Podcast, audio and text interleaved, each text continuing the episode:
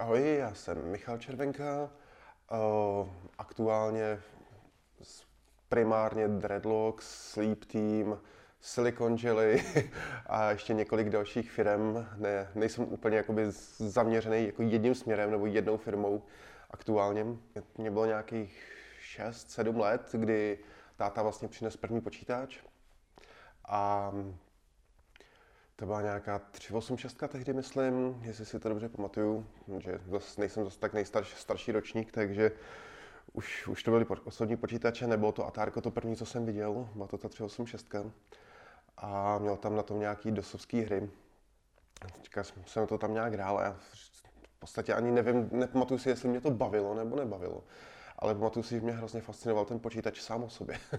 Takže první, co jsem udělal v okamžiku, když rodiče nebyli doma, tak jsem počítač totálně rozebral a snažil jsem se ho zase složit. Což se tak úplně nepovedlo na začátek, ale po pár dnech se to povedlo, dokonce fungoval. Po pár výpraskách od rodičů. ale zajímavý bylo na tom, že mi to vlastně zůstalo, protože mě vlastně začaly v tu chvíli fascinovat technologie. Nebyl jsem vysloveně zaměřený software, hardware, nic. Nejdřív mě uh, fascinoval hardware, pak mě začal fascinovat MS-DOS, začal, mě fascin, začal mě fascinovat v podstatě jakoby programování, že jsem se dostal k basicům. Zjišťoval jsem, co to umí, pouštěl jsem si různé exemply. V té době se ke mně dostal už takový zárodek nějaký první hry, je to tanky, ale byl to prostě nějaký kód, který, se někdy dal, který jsem někde sehnal na disketě, ani nevím popravdě už odkud. A nejdřív jsme, to, nejdřív jsme to hráli ještě s bratrem, pak mě nějak začalo fascinovat, jak to funguje. Když už jsme k tomu měli ty kódy, tak jsem to zkoušel různě měnit a, a to, bylo, to, bylo to zajímavé. A v tu chvíli jsem vlastně špatně pochopil sám sebe, což je hrozně vtipný, protože jsem myslel, že mě na tom baví ta grafika. Takže já jsem vlastně ze začátku začal postupně opouštět od toho kódu samotného a začal mě bavit grafika, takže jsem Basic začal používat spíš, že jsem tam začal programovat grafiku. Začal jsem tam programovat komiksy nebo animované komiksy, protože mě hrozně bavilo řešit prostě, jak se maže obrazovka, bavilo mě řešit, jak tam dělat prostě animace, jak tam simulovat nějaký úplně základní 3D, a o kterém jsem tehdy toho moc neviděl, protože jsem sotva byl někde v půlce základky. Ale celkově to bylo fascinující a postupně mě to táhlo spíš jakoby k filmovým efektům, kde jsme s kamarádama točili prostě různé jako noviny televizní a seriály a filmy a Power Rangers nás bavili tehdy, tak jsme se na ně hráli a točili jsme si vlastní film a pak jsme se zasekli většinou toho, že jsme chtěli udělat titulky. Nikdo jsme neměli žádný software, hardware, vůbec nic, vůbec jsme neviděli, jak to udělat bez toho, aby jsme si někde natáčeli prostě scrollovací plátno, na kterým to je udělaný.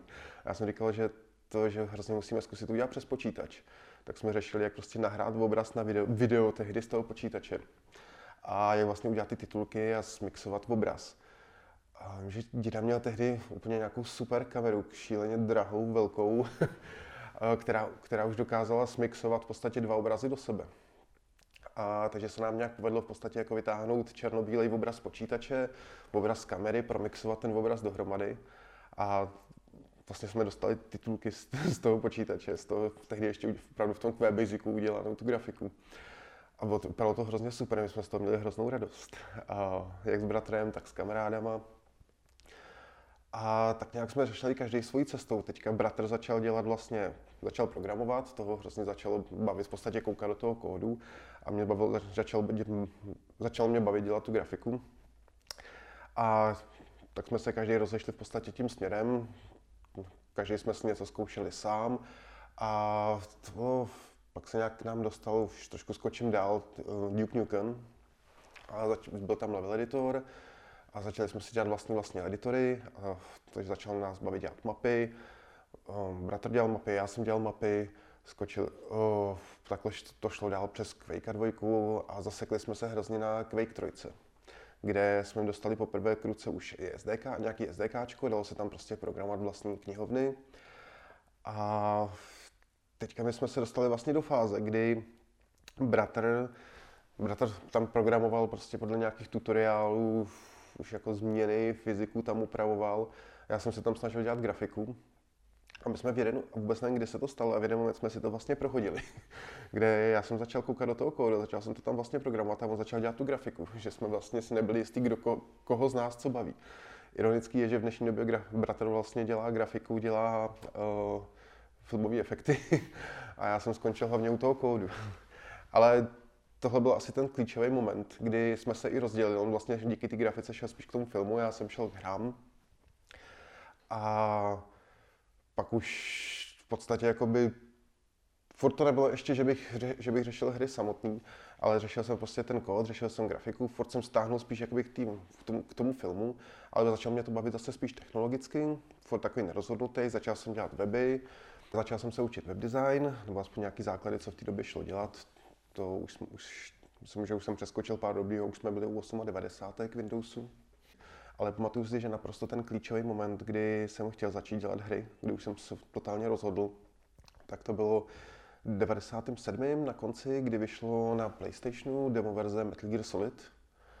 A to byl za mě úplně ten klíčový moment, kdy jsem to všechno rozsek a řekl jsem jdu do her.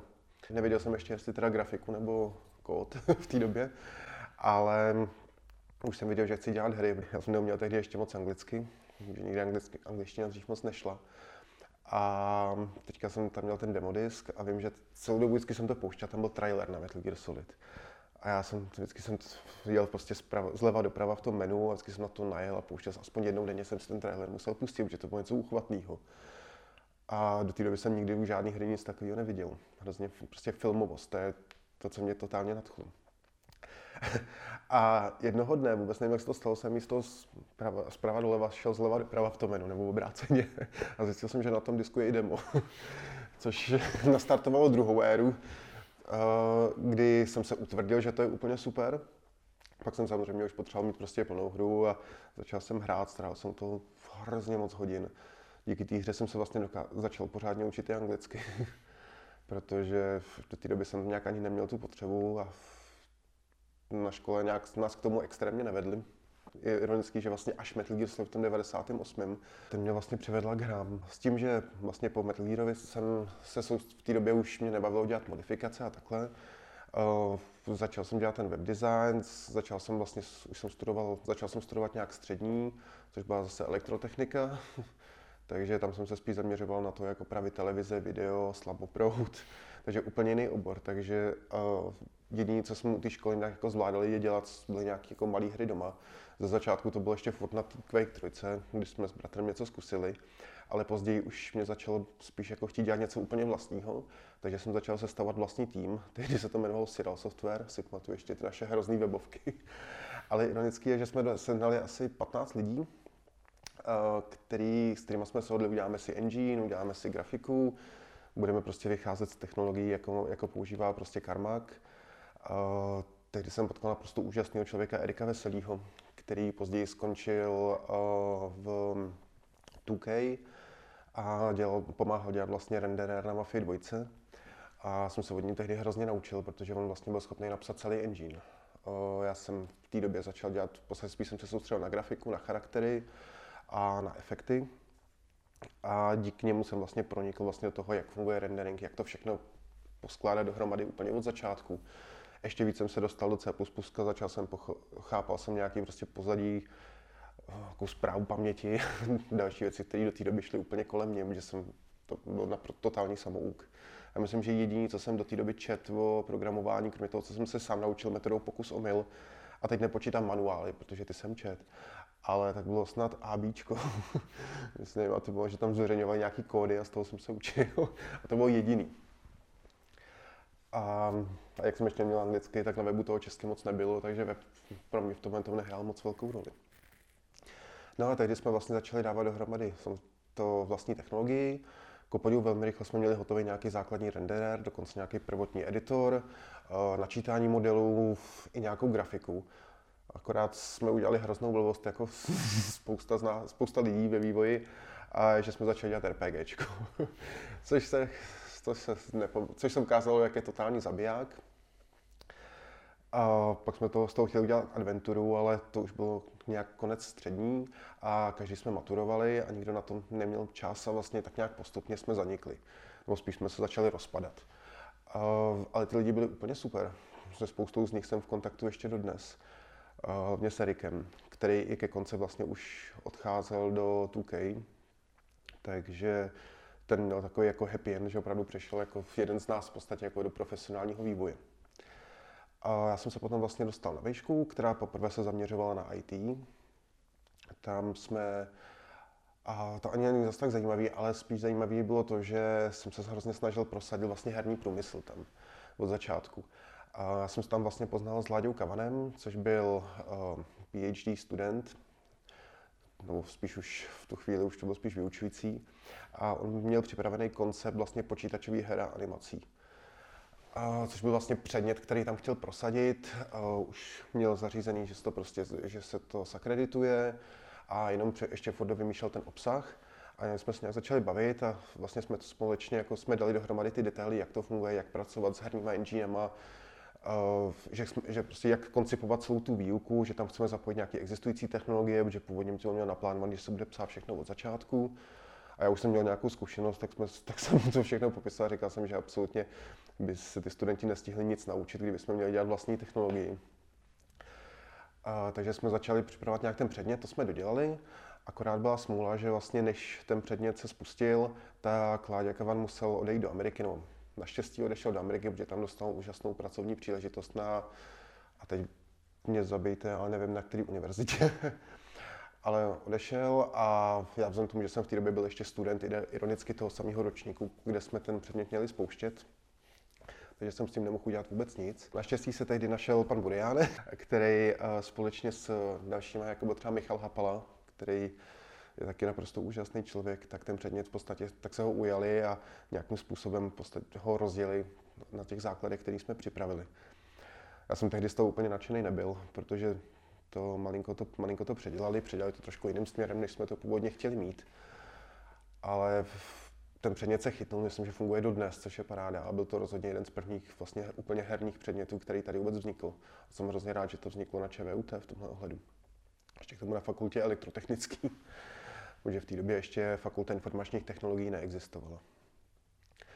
A to byla první věc. Druhá věc na ČVUT, kterou jsem, kde jsem se snažil víc dosáhnout, dostat k hernímu průmyslu, což byl další zlomový moment, kdy jsem skončil vlastně dělání grafiky, který jsem dělal do té doby, tak to bylo, že v Institutu intermédií s Roman Berka vlastně jako uh, garant celého toho, nechci říct ani předmětu, ale spíš celého toho prostředí, protože Institut intermédií je v podstatě experimentální prostředí, kde se snaží spojit více škol dohromady, většinou lidi z FAMu, z, uh, z ČVUT a z různých umprumů a podobně.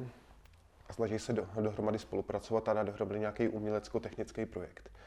A všechny tam tehdy zajímala technologie motion capturingu a Roman Berka sehnal starý Vicon za velmi dobrou cenu do školy, akorát nikdo tam s tím neuměl, takže jsme se tam s tím učili a já jsem vlastně postupně se tam stal nějakým guru na Vicon, protože jsem to tam pod, strávil jsem tam na těm pár víkendů, dali jsme nějak, zjistili jsme, jak to celý funguje, jak připravit modely pro to a vím, že jeden čas jsem to tam i učil, pomáhal jsem tam s tím tu, tu, pomáhal jsem tu výuku.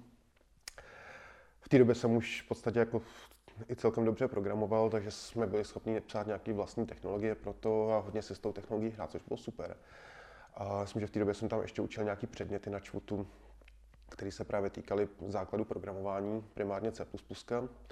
Když to nebyl, to nebyl předmět, to byly spíš jakoby večerní kurzy pro lidi, kteří nestíhají tu samostatnou výuku nebo tam něco nechápou. A docela se to osvědčilo, což bylo fajn. Takže to byla druhá, druhá věc, byl ten motion capturing. S tím jsem si šel vlastně hodně na animace. Celkem mě jsem do toho pronikal, taky jsem se ujistil, že nechci dělat grafiku a animace, ale že chci dělat ten kód samotný. Takže už jsem měl na 100% jistotu.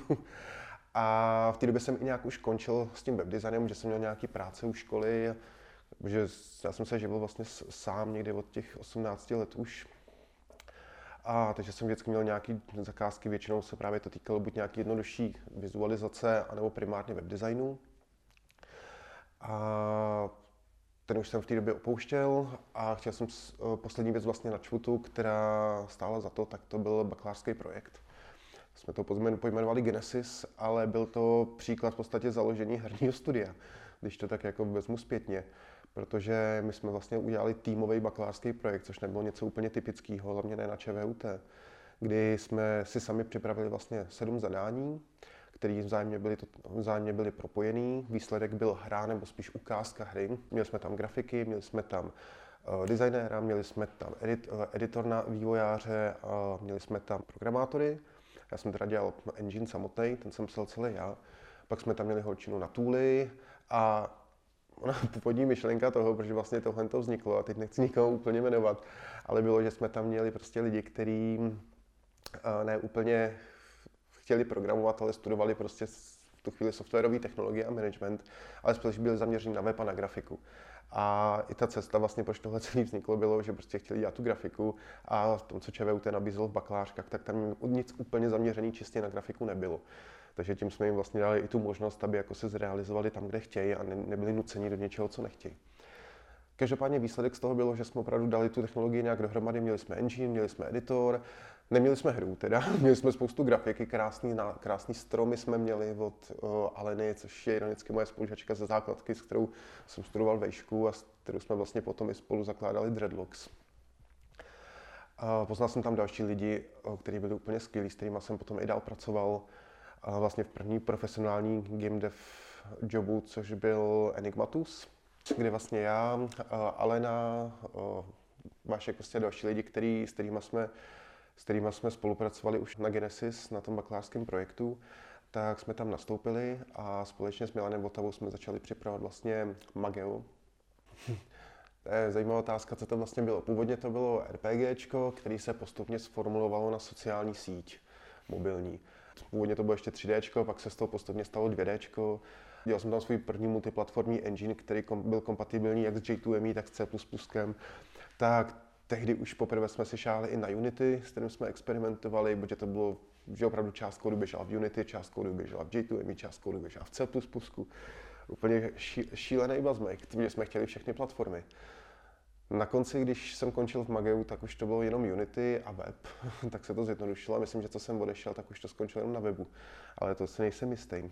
Dělali jsme vlastně na tomhle, což byl celkem zajímavý projekt pro mě tehdy, protože to byl kompletně dynamicky generovaný svět a kompletně dynamicky generovaná byla i grafika, takže jsme se šáhli opravdu na přípravu jako jednoduchý 2D asetů. A vymýšleli jsme algoritmy, z kterých je třeba opravdu jenom z prstenů, ruky, kusů oblečení, nějakých asetů pozadí se skládaly celé scény, nebo spíš celý města, které dávaly smysl, jak co se týče propojení, tak co se týče vizuálů. Byli jsme schopni tam nagenerovat opravdu miliony postav, které jsou různě oblečený, alternativní a všechno to fungovalo, což byla paráda.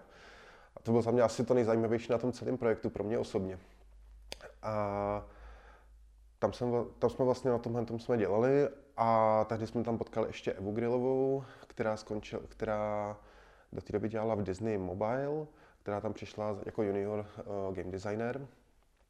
A vlastně Václav Sahula, Alena Bendová, uh, já, a Eva, tak jsme se stali potom jako nějaký základ pro Dreadlocks, který jsme vlastně založili v okamžiku, když jsme skončili v Enigmatu všichni.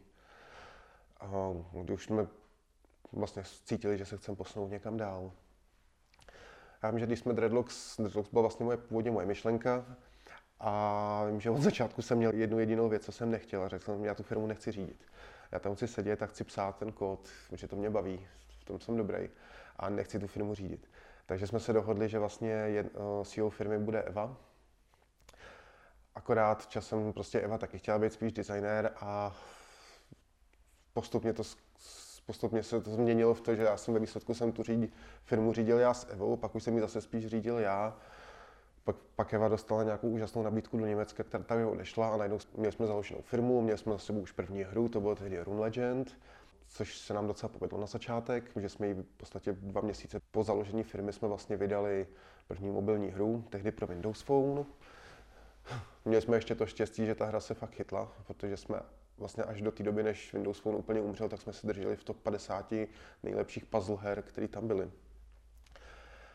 A, takže jsme měli celkem slušný základ, měli jsme dobrý kontakty už s Microsoftu, protože jsme tam experimentovali s jejich technologiemi a dělali jsme jim nějaké přednášky, nebo já jsem dělal nějaké přednášky stranou takže jsme měli spoustu kontaktů okolo a najednou jsme se dostali do situace, kdy Eva nám odešla. My jsme přemýšleli, co bude další projekt, což byl Dex v té době. To jsme poznali Honzu Jirkovského, naprosto úžasného designéra. A najednou jsme neměli ředitele. neměli jsme, uh, takže jsme tak nějak demokraticky odhlasovali, kde nik, nikdo neměl jiný názor a já jsem byl proti, že to bohužel budu dělat já, protože nikdo to prostě dělat nechtěl. Takže jsem chce nechce skončil uvedení firmy, což mi bohužel zůstalo tak nějak jako dodnes. A jestli to někdo chce dělat, tak ať to jde dělat, já to dělat fakt nechci, mě to nebaví. Já chci sedět za kódem. No, a začali jsme dělat DEX a to byl vlastně náš top majstrstick, protože strávili jsme nad tím hrozně let, nebo hrozně let, on to nebylo zase tak tolik, my jsme začali 2012-13 a skončili jsme 2014-15 s tou hrou jako samotnou.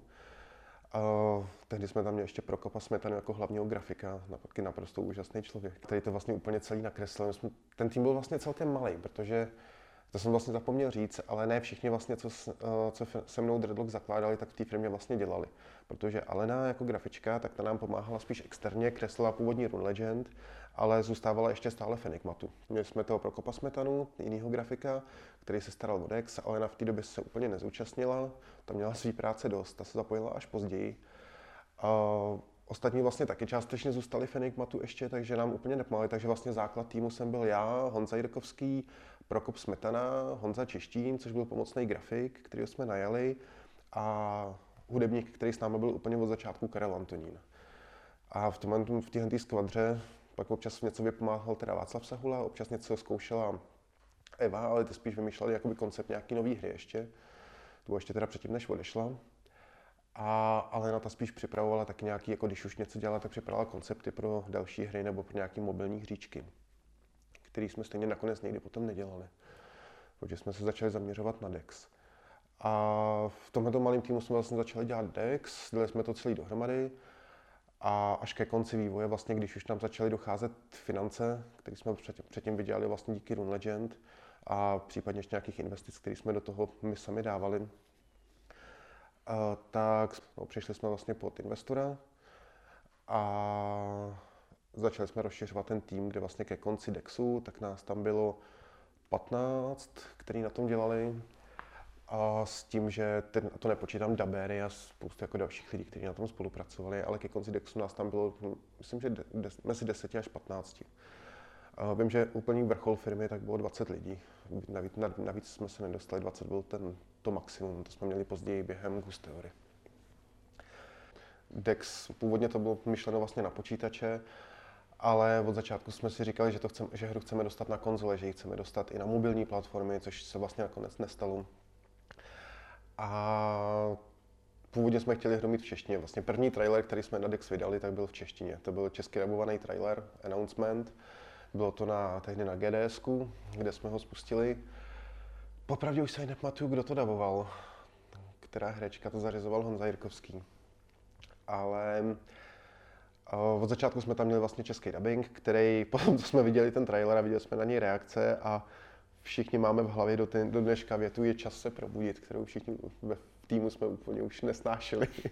Protože vždycky se rozhodl, je čas se probudit, tak jsme se na ten trailer vzpomněli a on nebyl špatný, ale nějak nám začala vadit ta čeština, tak jsme se rozhodli, že stejně primárně to bude v angličtině. No, s tím jsme počítali od začátku, ale primární dubbing, že bude v angličtině a že dubbing asi nebudeme dělat český a budeme dělat jenom anglický. Ale titulky určitě, že budou český, to jsme chtěli, to, to bylo jasný. A my v podstatě i Dreadlocks jsme měli vždycky pravidlo, že všechno musí být minimálně s českýma titulkama. Takže tohle jsme dodržovali. A, takže primárně jsme se soustředili na portaci, vlastně na, povídání na portaci na další platformy. A je to vtipný, protože Dex vlastně od roku 2015 až do roku 2020 vlastně každý rok něco vydal. A přitom nepřidal vůbec žádný nový obsah. Ale v podstatě každý rok jsme vydali jednu platformu.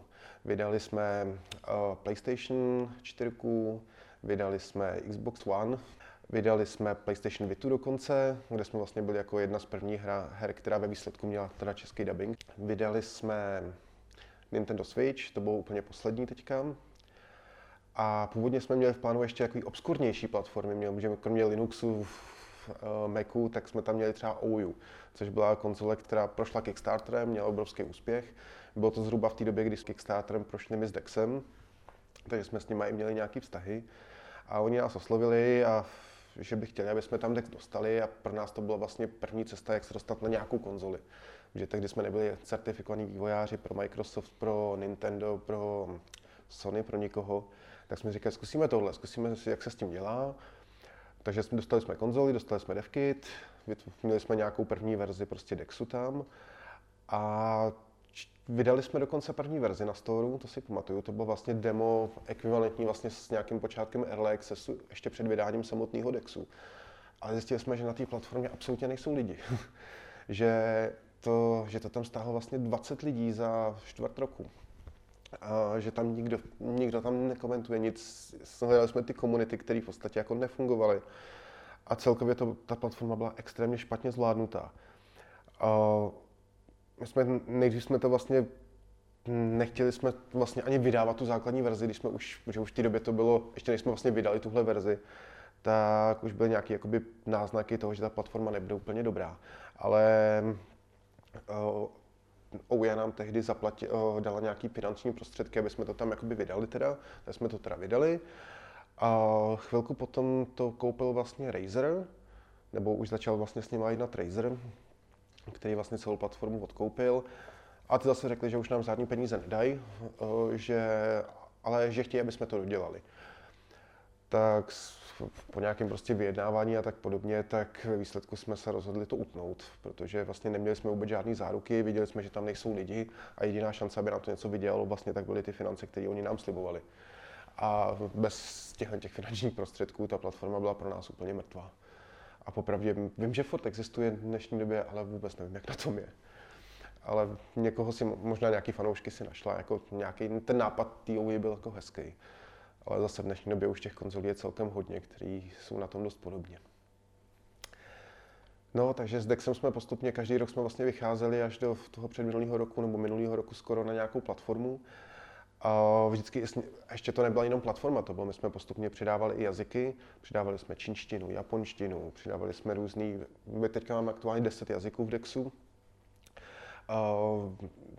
S těmi jazykama jsme vlastně vydávali nové regiony, vydávali jsme, nějakou, vydávali jsme Asii, vydávali jsme Japonsko, zpětně potom Japonsko i třeba na PlayStation nebo na Nintendo.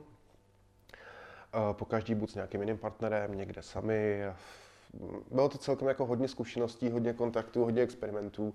Prošli jsme, si, prošli jsme si tam i hodně těžkým obdobím s publisherem, který nám původně vydával vlastně Dex na PlayStation a na Xbox. A to byl vlastně Badland Games, kterým jsme ve výsledku tu spolupráci museli z mnoha důvodů ukončit, protože to prostě nefungovalo a asi škoda o tomhle mluvit. Tam je lepší, když si každý asi najde informace, jak tahle firmy fungují. Ale to byla naše extrémně zase špatná zkušenost s publisherem, potom jsme dlouho žádného nechtěli, jenom do nějakých těch speciálních regionů. A až vlastně velkého publishera, nebo většího publishera, kterého jsme vzali, tak to bylo na Nintendo Switch. To byl Cubic Games. A tam se to zase třeba ukázalo jako výborná volba. Takže teď už máme zase trošku lepší zkušenost. Ale opravdu je to publisher od publishera jiný. No, abych nezapomněl tu důležitou věc, co se vlastně týče češtiny tak vlastně fanoušci byli Dexem nadšený. My jsme vlastně komunikovali i s Perla Groups, se tehdy jmenovali, myslím, jmenujou teďka. Vím, že měnili jméno a teď nevím, z kterého na který. A oni vlastně chtěli i nadabovat Dex, a my jsme nechtěli do toho dát nějaké extra finanční prostředky, takže jsme se dohodli, že oni vlastně to celou, celou hru vlastně, my jsme jim to přeložili, nebo dodali jsme jim scénáře v češtině, oni celou hru nadabovali a my jsme akorát potom pomáhali s postprocessingem a s integrací do hry.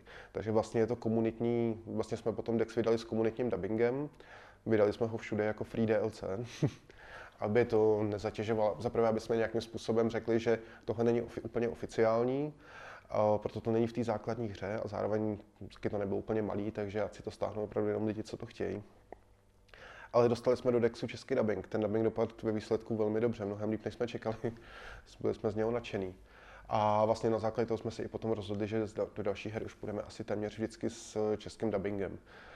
A, to byl taky docela hezký moment.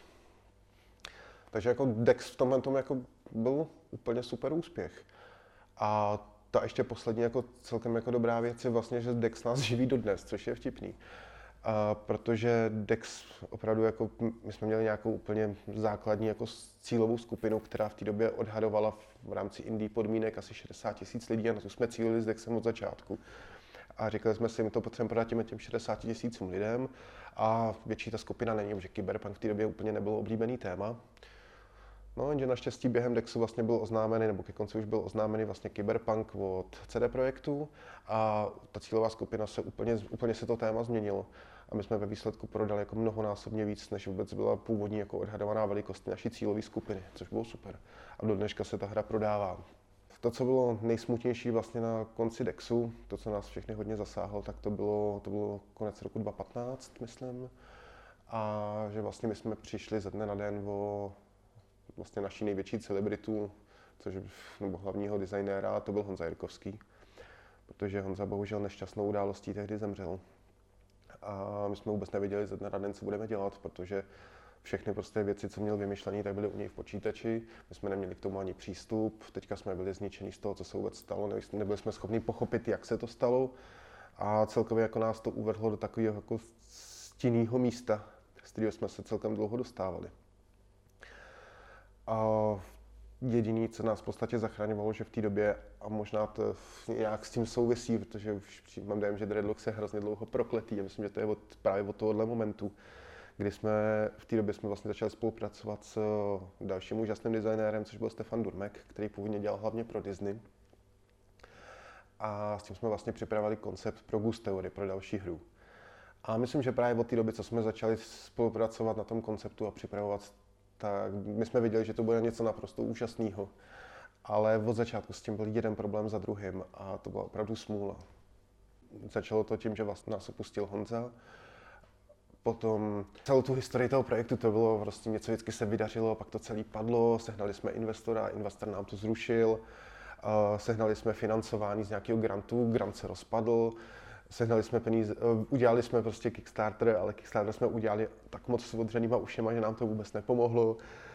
Uh, někdo nám zaplatil na to, že přejdeme na jinou technologii a potom, co jsme na ní přešli, tak nám ty finance nedal. a to bylo hrozně moc problémů. To je... Přece jenom je to duchařská hra, my jsme nejspíš šáhli na něco, co jsme úplně šáhat neměli. A možná to i souvisí s tím, že Ghost Theory bylo vždycky myšleno podle skutečných míst, skutečných udá- popisovaných událostí, například nejbrutálnějším poltergeistrovi, který, se, který žije v Pontefractu v Británii. A my jsme ty blázni, který jsme fakt vzali ty kamery a my jsme tam jeli, my jsme v těch domech přespali. My máme z toho spoustu záběrů. Máme tam i zajímavé zkušenosti z těch domů. Ale to je úplně na samostatné vyprávění a to bych tady chtěl mít třeba Stefana, který prožil celý se mnou. A Faktem je, že my jsme si, myslím, že jsme si z těch míst, uh, které jsme natáčeli a skenovali, tak jsme si z nich něco odnesli. No, museli jsme se z nich něco odníst, protože tu smůlu, jakou ten projekt potom měl, to, to, snad, to jsem snad nikdy neviděl. Ve výsledku ta hra akorát nedopadla, což je škoda, protože díky všem těm problémům jsme furt něco předělávali, investovali jsme do toho vlastně všechny prostředky, které jsme měli. A ty peníze prostě došly dřív, než jsme sehnali investora, pro kterého jsme všechny podklady a všechno vlastně připravovali, do jsme všechny peníze nainvestovali. A když už jsme investora sehnali, tak stejně padnul. A to se nestalo jednou, to se bohužel stalo hned několikrát. to, co je důležité, je, že ten projekt není mrtvý. My jsme třeba v dnešní době, tak Dreadlocks vlastně nemá lidi. protože někdy kolem 2017, kdy jsme vlastně oficiálně přestali komunikovat ohledně Goose Theory, tak my jsme nikdy neřekli, že ten projekt rušíme. Ale Dreadlocks v té době už bylo opravdu na hranici krachu a my jsme potřebovali to nějak vyřešit, takže v podstatě jako postupně jsme přišli o lidi, ta firma začala být úplně prázdná a jediné, co jsme tam dělali, tak to byl já a Stefan, ty jsme něco opravdu dělali po večerech naprosto jako dobrovolně, no, my jsme, velká část z nás už dělala dobrovolně nějakou dobu předtím, ale chtěli jsme tu firmu nějak jako uživit a já jsem se třeba posledních několik let soustředil primárně jenom na marketing a na podporu Dexu, a plus teda ještě v Mimpy Dreams, který jsme vlastně v té době přebrali ještě k sobě, někdy kolem toho 2016, 2017, kdy jsme vlastně dělali akvizici Silicon Jelly. A to je zase samostatný téma. Ale po, vlastně několik posledních let jsem se snažil spíš tu firmu odlužit, takže na tomhle tom jsme pracovali a ono se to povedlo. To je právě super. Nám se vlastně povedlo tu firmu zachránit. A teďka konečně jsme všechno zase máme nějaké finanční prostředky, které se nám podařilo dát za tu dobu dohromady a pomalinku to zase rozjíždíme. Teďka jsme ohlásili vlastně Wimpy Dreams Luna Park, což je třetí DLC k původnímu Wimpy Dreams. A pomalinku teďka půjdeme mílovými krůčky, takže budeme dělat prostě menší hry, budeme tam, budeme akumulovat budget a cíl toho budgetu je Goose Theory. Takže ten projekt rozhodně není zastavený, je tam spousta hrozně moc podvedení práce, spousta technologií, které jsme na tom zkoušeli a my prostě víme, že ten projekt bude úspěšný a i třeba fonofobie a další hry, které vyšly, tak to nemá vůbec nic společného s tím, co jsme měli prostě v plánu, i když nás třeba k ním přirovnávají, nebo spíš je přirovnávají k nám. Ale my tam máme tak úžasné myšlenky, které se prostě musí dostat na, svět, na světlo světa a víme, že to jednou vyjde, jenom prostě to zabere spoustu času. Od začátku jsme měli myšlenku, že chceme dělat vlastně jak velké hry pro konzole a tak mobilní hry. Proto jsme měli vlastně v podstatě jako skoro od začátku i dva designéry. Já už jsem o tom trošku mluvil, že jsme experimentovali s nějakýma mobilníma hříčkami nebo s jednoduchýma hrama. A ty jsme právě to byla hlavně myšlenka vlastně Václavy Sahuly, jednoho z našich původních designérů a spoluzakladatelů, že bychom se měli soustředit hlavně na malé hry a vydělávat prostě peníze na nich. A já jsem zase chtěl dělat ty velké, já jsem chtěl dělat ty konzole, takže jsme potom dělali takový průnik, že jsme chtěli dělat jak malé hry, tak velké hry. Akorát na ty malé se nikdy tolik nedostalo času a prostoru, který jsme chtěli a soustředili jsme se na to, co nás víc bavilo, což byly ty velký, což byla taky jedna z chyb.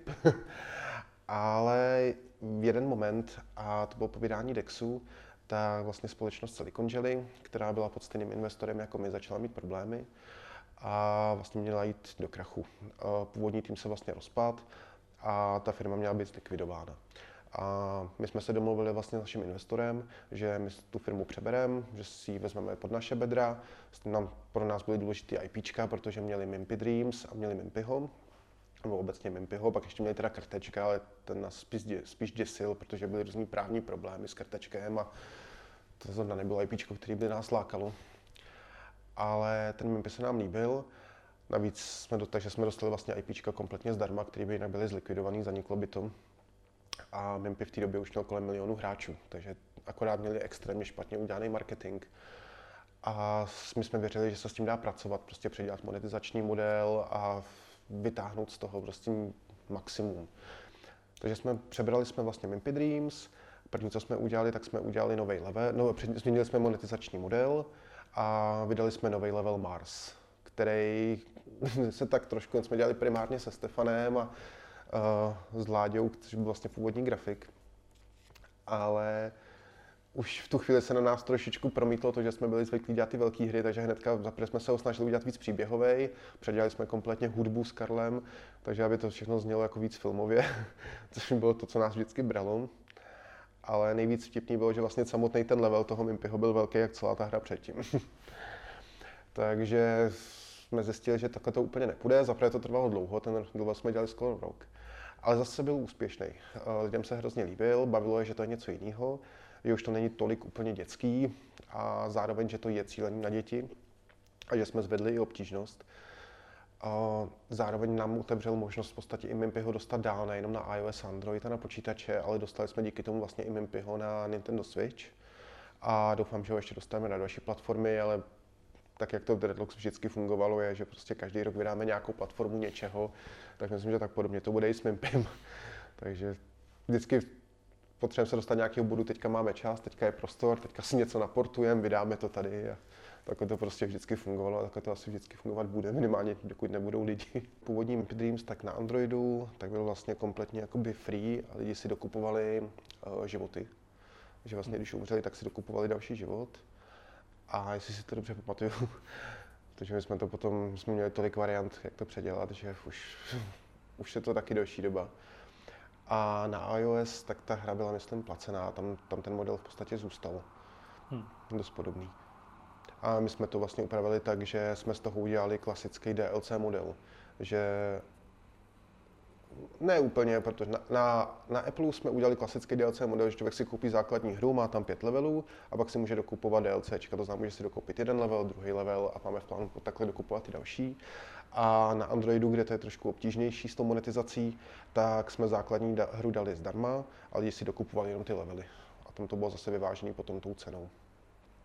Ale tu, v podstatě my jsme udělali to, že ten základ tam v podstatě jakoby na Android, byl jako celek funkční, pět levelů a fungovaly samostatně achievementy, fungovalo všechno. To samé jsme vlastně udělali i na Steamu. Na Steamu, kde to bylo prémiový čistě, tak jsme z toho, protože ale ta hra se tam neprodávala vůbec, tak jsme z toho vlastně udělali jaký freemium, nebo tenhle ten model, že základní, stejně jako na Androidu, základní hra je zdarma a zbytek jsou DLC, který člověk dokupuje.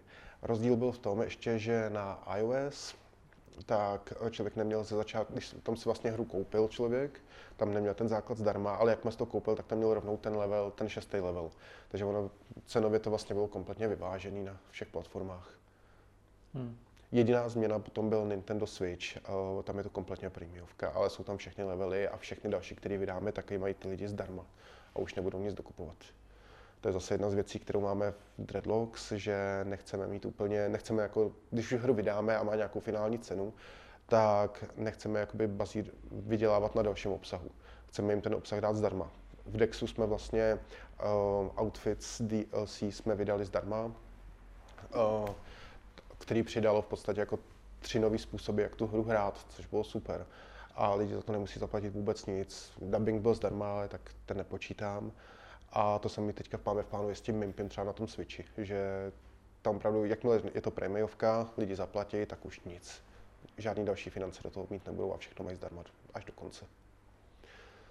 Jediná výjimka teda je, když ten model od začátku je opravdu DLC based a základní hra je opravdu zdarma, což je ten iOS, Android a Mimpy Dreams na PC.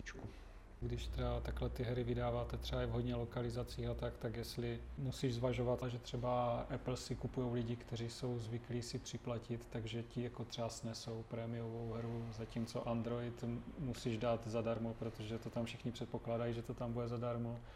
A je pravda, že jeden z pohledů je, že iOS, na iOS, říká se, že na iOS jsou lidi zvyklí spíš jakoby platit, na Androidu ne ale my, takhle jsme to třeba nebrali nikdy. Ale bohužel ten výsledek je úplně stejný, protože je to tak, že na iOS téměř není piráctví. A na Androidu je obrovský, protože je hrozně jednoduchý tu aplikaci na ten telefon. Takže logiky věci můžeme si dovolit dát prémiovku na, na Apple, ale freemiovka to musí být na Androidu, protože nám to o jak má to bude prémiovka, tak to všichni stáhnou jako APK někde. Hmm ale ten výsledek je vlastně úplně stejný. No. Jako lidi jsou zvyklí platit na Apple, tak vyjde to úplně stejně. No.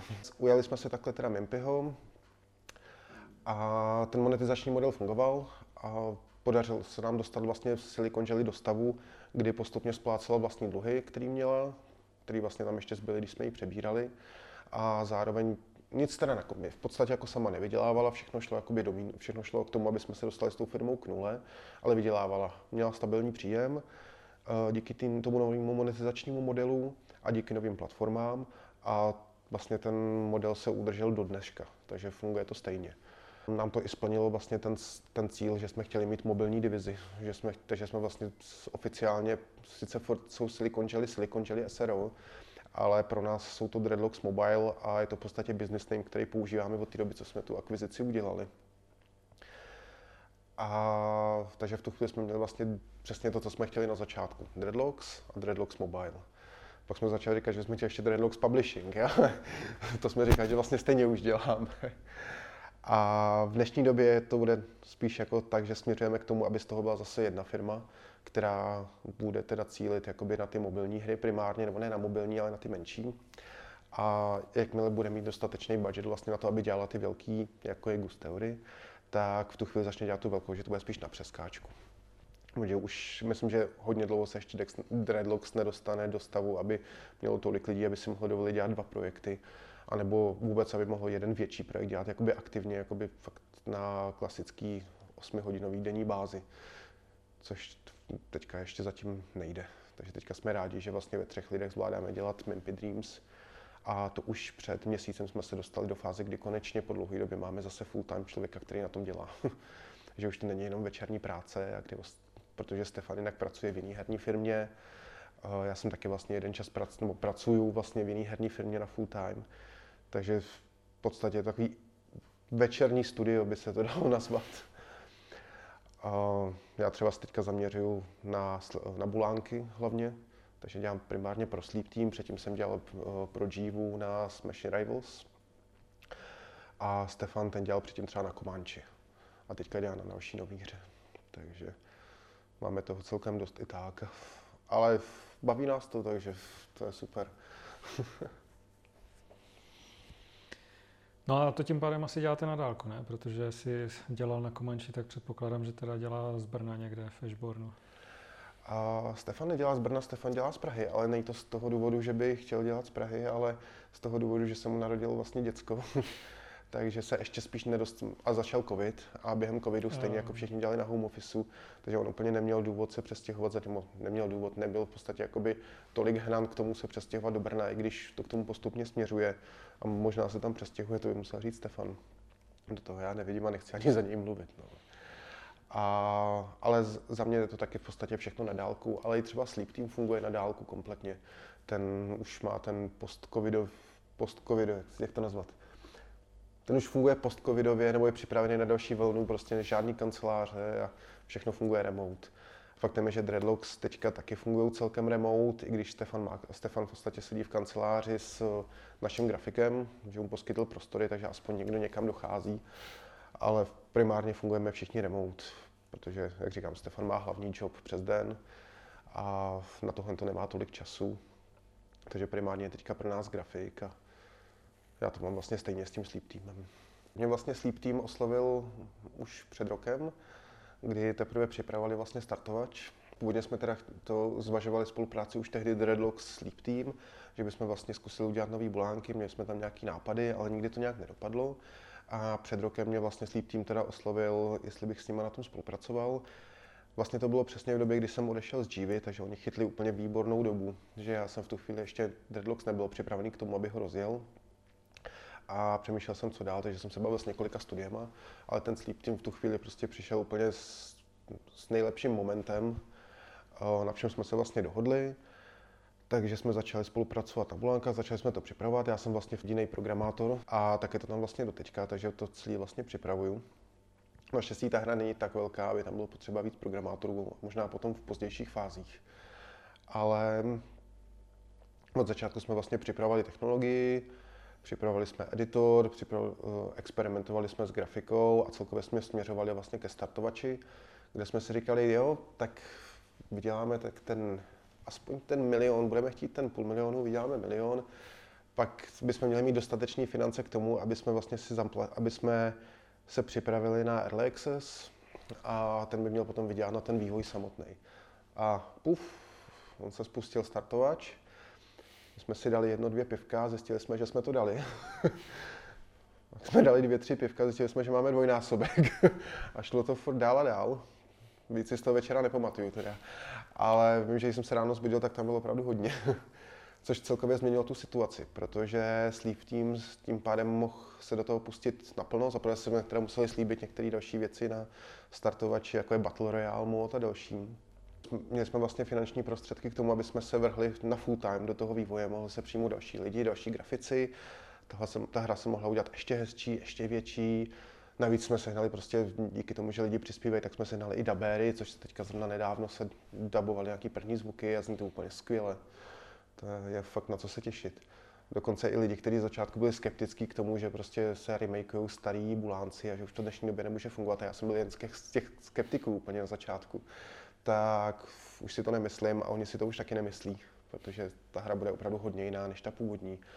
Ale zároveň má udržet to původní kouzlo těch bulánků, má furt se snažíme dodržet ty minimální technické požadavky, aby to fakt fungovalo na každém počítači snažíme se tam najít i nějakou cestu, jak prostě to dostat na ty školy a dostat to k lidem, aby to mohli hrát, když budou chtít.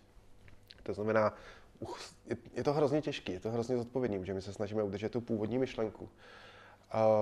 To, co na těch bulánkách vždycky fungovalo, to, co lidi uh, milovali a zároveň to posunout někam dál a udělat z toho hru, která opravdu může vyjít na, na konzolích, která se nemusí stydět za grafiku, která se nemusí stydět za nic a přitom vycházíme furt z té dvou, dvourozměrné hry, kde se člověk pohybuje do čtyř směrů, občas vystřelí a to je všechno, co tam bylo.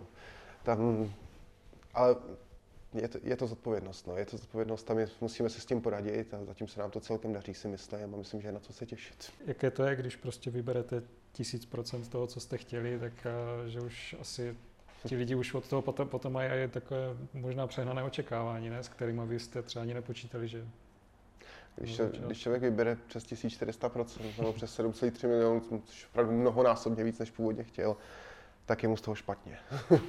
tak je mu z toho špatně, protože to je tak neuvěřitelná zodpovědnost, kterou a navíc ví, že prostě tam musí dostat musí tu hru dostat úplně jinam, než původně chtěl. My jsme se tohle třeba hrozně děsili s Dexem původně, nebo i Třeba z Gusteody jsme v to doufali, ale s Dexem jsme se toho děsili. Tam jsme vybrali vlastně dvojnásobek toho, co jsme chtěli. A bylo to přesně ten cíl, který jsme chtěli dosáhnout. To bylo úplně perfektní. Z Gusteody jsme, tam byl jiný případ, tam jsme se dostali na tu minimální částku, kterou jsme potřebovali a to byl, to byl průšvih, protože to vůbec nestačilo na to, co jsme chtěli. Ale bohužel takhle se ty kampaně jako setupují. A s Bulankava, tak tam jsme přestřelili tak, že jsme se úplně zblá, že jsme se začali bát, teďka se budou muset dát všechny ty odměny, kdo to bude řešit. Či s každým dalším backrem musíte prostě řešit mnohem víc agendy. Takže teďka je na to dedikovaný člověk, který řeší opravdu jenom ty backry a jenom ty odměny. A ku podivu některé odměny se už je poslali, což je úplně super. což třeba tehdy s Dexem říct rozhodně nemůžu. Obdivuju, jak to ve Sleep týmu funguje tohle v Dex z Dreadlocks jsme byli rádi, že jsme dokázali všechny odměny vyda- eh, odeslat během vydání a že jsme to dokázali zmanažovat. Bulanci mají několik výzev. První je multiplatformnost, která zaprvé teda řeš, teďka Sleep Team řeší vůbec registrace na jednotlivé platformy, takže oficiálně jakoby mluví se jako o konzolích, ale když, když si to člověk pořádně přečte, tak zatím slíbený na 100% nikde nejsou, protože taky nás musí schválit jednotlivé platformy. Eh, to, co v tenhle okamžik určitě můžeme potvrdit už, tak to je Nintendo Switch, kde hra už je schválená. To zatím myslím, že jsme neříkali nikde, takže to je veřejný. To je teďka už veřejný. a jinak primárně furt jakoby PC a mobilní platformy, ty jsme taky slíbili, tam hru připravujeme. To, co bude určitě na Blankách zajímavé, tak to je multiplatformnost, kterou řešíme. Že vlastně i díky tomu, jak ta hra má zpočátku jakoby na první pohled jednoduchý ovládání a ono není tak jednoduchý, jak se úplně zdá, nebo minimálně ne teďka v té nové verzi, tak díky tomu jednoduchému ovládání vlastně se dá celkem dobře hrát mobilní platforma třeba versus konzole versus PC. Takže ta multiplatformnost, ten cross-platform multiplayer v tomhle tom vypadá to, že by mohl fungovat celkem dobře. A je to jedna z věcí, kterou jsme slíbili, a, nebo kterou jsme slíbili, že zkusíme vyřešit a řešíme ji. A já jsem hrozně zvědavý, až uvidím, jak lidi na mobilu hrajou proti PlayStationu třeba. Právě jak Blánci nejsou FPS, ale opravdu je to plošinovka, oh. nebo top-down view, tak asi máš tam opravdu jako pohyb doleva, doprava, nahoru, dolů a střelba, plus nějaký special skrytý kombinace. tak uh, to je vlastně úplně jedno, jestli to hraješ na dotykovém displeji, nebo ono v podstatě jako třeba na gamepadu se ta hra líp hraje na šipkách než na joysticku. Hm. Ironicky. jo, ale tak zrovna, no těm Bulankům to sedí. No. Ale to, co můžu říct určitě, že Bulanci nebudou jenom čtyřsměrová hra, jako to byla ta původní. Jsou tam i nějaký módy nebo speciální momenty, kdy to bude malinko jinak. No a ještě, když vám to tam začalo tak naskakovat ta částka, tak měli jste třeba strach, že nakonec budete muset udělat ten VR mod, co jste tam měli jako tu poslední. Startovač. ne, VR, VR modu jsme se určitě nebáli, že by nastal. I když faktem je, že už jsme se o něm taky bavili během té kampaně a ironický je, že já v podstatě VR dělám hrozně let, protože my jsme s VR začali experimentovat už od té doby, co vyšel úplně první DK1 od Oculusu na, přes Kickstarter vlastně. Takže já mám s VR hrozně moc zkušeností, navíc spousta zakázek, co jsem ještě řešil, pro virtuální realitu, teďka tam taky ještě něco vedlejšího dělám. A ono dostat, já mám spoustu nápadů, jak ty blanky by se do VR dali dostat, takže, a furt by to bylo 2D, takže nebojím se toho. I kdyby, jsme, i kdyby na to došlo, tak, tak bychom to v tom VR asi udělali. Teďka vlastně v rámci Gamesweeku jsme využili možnost oznámit novinku a oznámili jsme vlastně už zmíněný Mimpy Dreams Luna Park, bude to zase něco jiného, než byl Mars. Bude to něm, bude to kratší. Ne, ne tak krátký jako původní levely, ale kratší než Mars, zhruba poloviční.